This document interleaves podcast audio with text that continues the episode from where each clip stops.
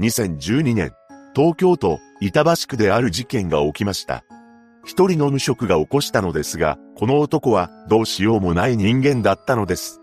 詳細を見ていきましょう。後に本件を起こすこととなる松尾元気は、福岡県の福津市で出生します。松尾は三人兄弟の末っ子だったそうです。また、幼少期はスポーツが好きな少年であり、比較的活発だったと言います。そのため、自宅の中でじっとしているタイプではありませんでした。ただ、成長していくにつれて、おとなしくて真面目だという印象を持たれるようになります。そして、中学に進学した松尾は、周囲から孤立するようになりました。彼はからかいの対象になってしまい、学校にもあまり通わなくなったのです。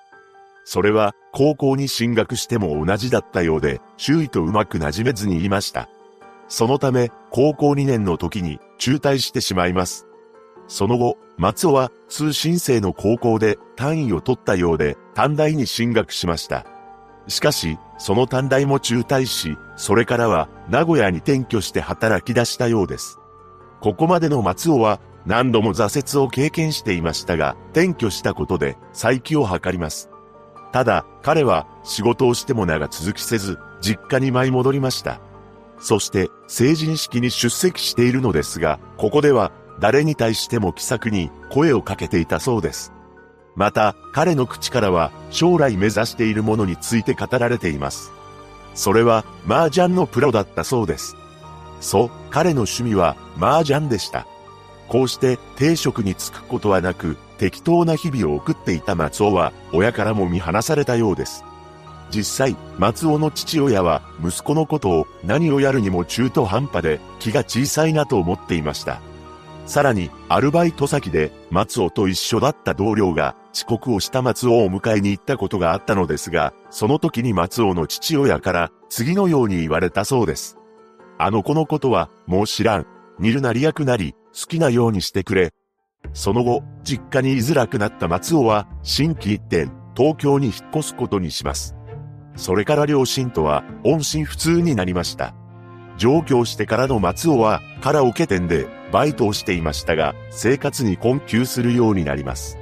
そこで彼は、バイト仲間から金を借り始めたのです。一人当たり7から8万円は松尾に金を貸していましたが、帰ってくることはありませんでした。そして松尾には、ある一つの習性があったのです。それは、虚言癖でした。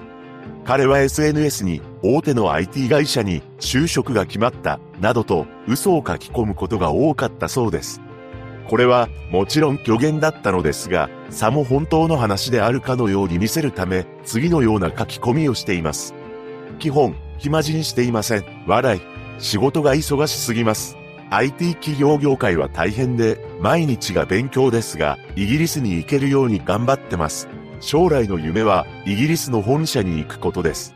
休日ありません。勉強です。しかし、現実の松尾は、カラオケ店のバイトでした。さらに、別の SNS には、嘘を重ねています。IT 企業に内定いただけました。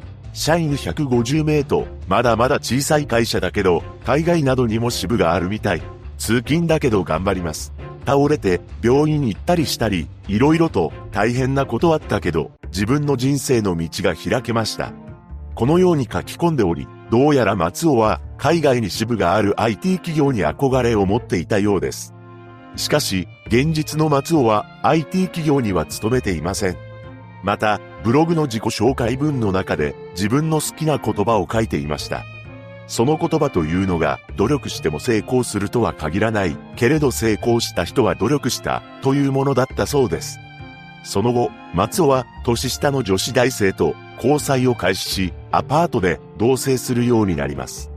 周囲の住民は週末になると松尾が女性と自転車で出かけるところを何度か見かけたそうです。二人の出会いは SNS だったそうなのですが、夜中に大きな声で話すなど、迷惑行為をしていました。その声を聞いた近所の住民が管理会社を介して苦情を訴えたこともあったそうです。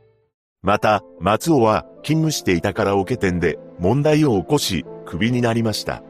しかし、同棲していた彼女には見栄を張っていたようです。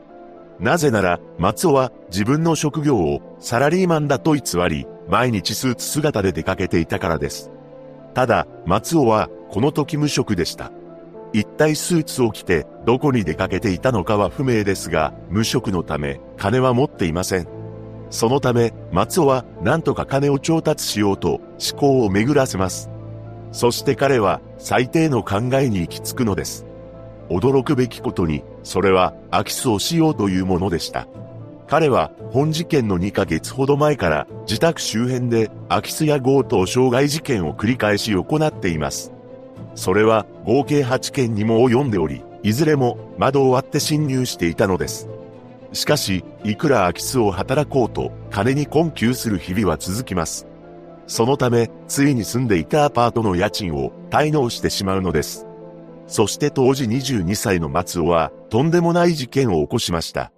2012年11月21日、この日、松尾は自宅アパートから700メートルほど離れた板橋区の住居に訪れました。そして、住居のインターホンを鳴らし、留守かどうか確認しています。この時、松尾はセールスマンを装ってスーツを着ていました。そして、インターホンに反応がないことを確認すると、1階の窓を割り、外側から鍵を開けて中に入っていったのです。この住居には当時34歳の主婦 A 子さんと A 子さんの夫が住んでいたのですが、松尾が侵入した時には留守でした。しかし、午後3時半過ぎに A 子さんが買い物を終えて帰宅してきます。そこで室内を物色していた松尾と鉢合わせしてしまったのです。ここから松尾は恐ろしい行動に出ました。なんと、A 子さんを拘束した上で刃物で脅し、彼女のキャッシュカードなどを奪い取ったというのです。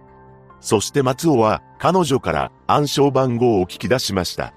さらに松尾の暴走は止まることはなく、あろうことか、英子さんの胸や背中めがけて刃物を振り下ろし続けたのです。その合計は23箇所にも及んでおり、次第に英子さんは動かなくなってしまいました。こうして彼女の命を奪った松尾は英子さんの財布や携帯を持ち去って逃走しています。彼は池袋駅に移動し、衣料品店で購入したニット帽やセーターなどに着替えています。その上でコンビニの ATM を訪れました。そして、英子さんから奪ったカードで現金25万8000円を引き出しています。松尾が着替えたのは、捜査の格乱を目論んでのことだとされたのですが、現金を引き出した後、さらに元のスーツに着替えたのです。このように、ちゃっかり防犯カメラを意識していた松尾は、その後平然と、麻雀店に立ち寄り、3時間ほど遊んでいます。また、英子さんから奪った金で滞納していた家賃を支払いました。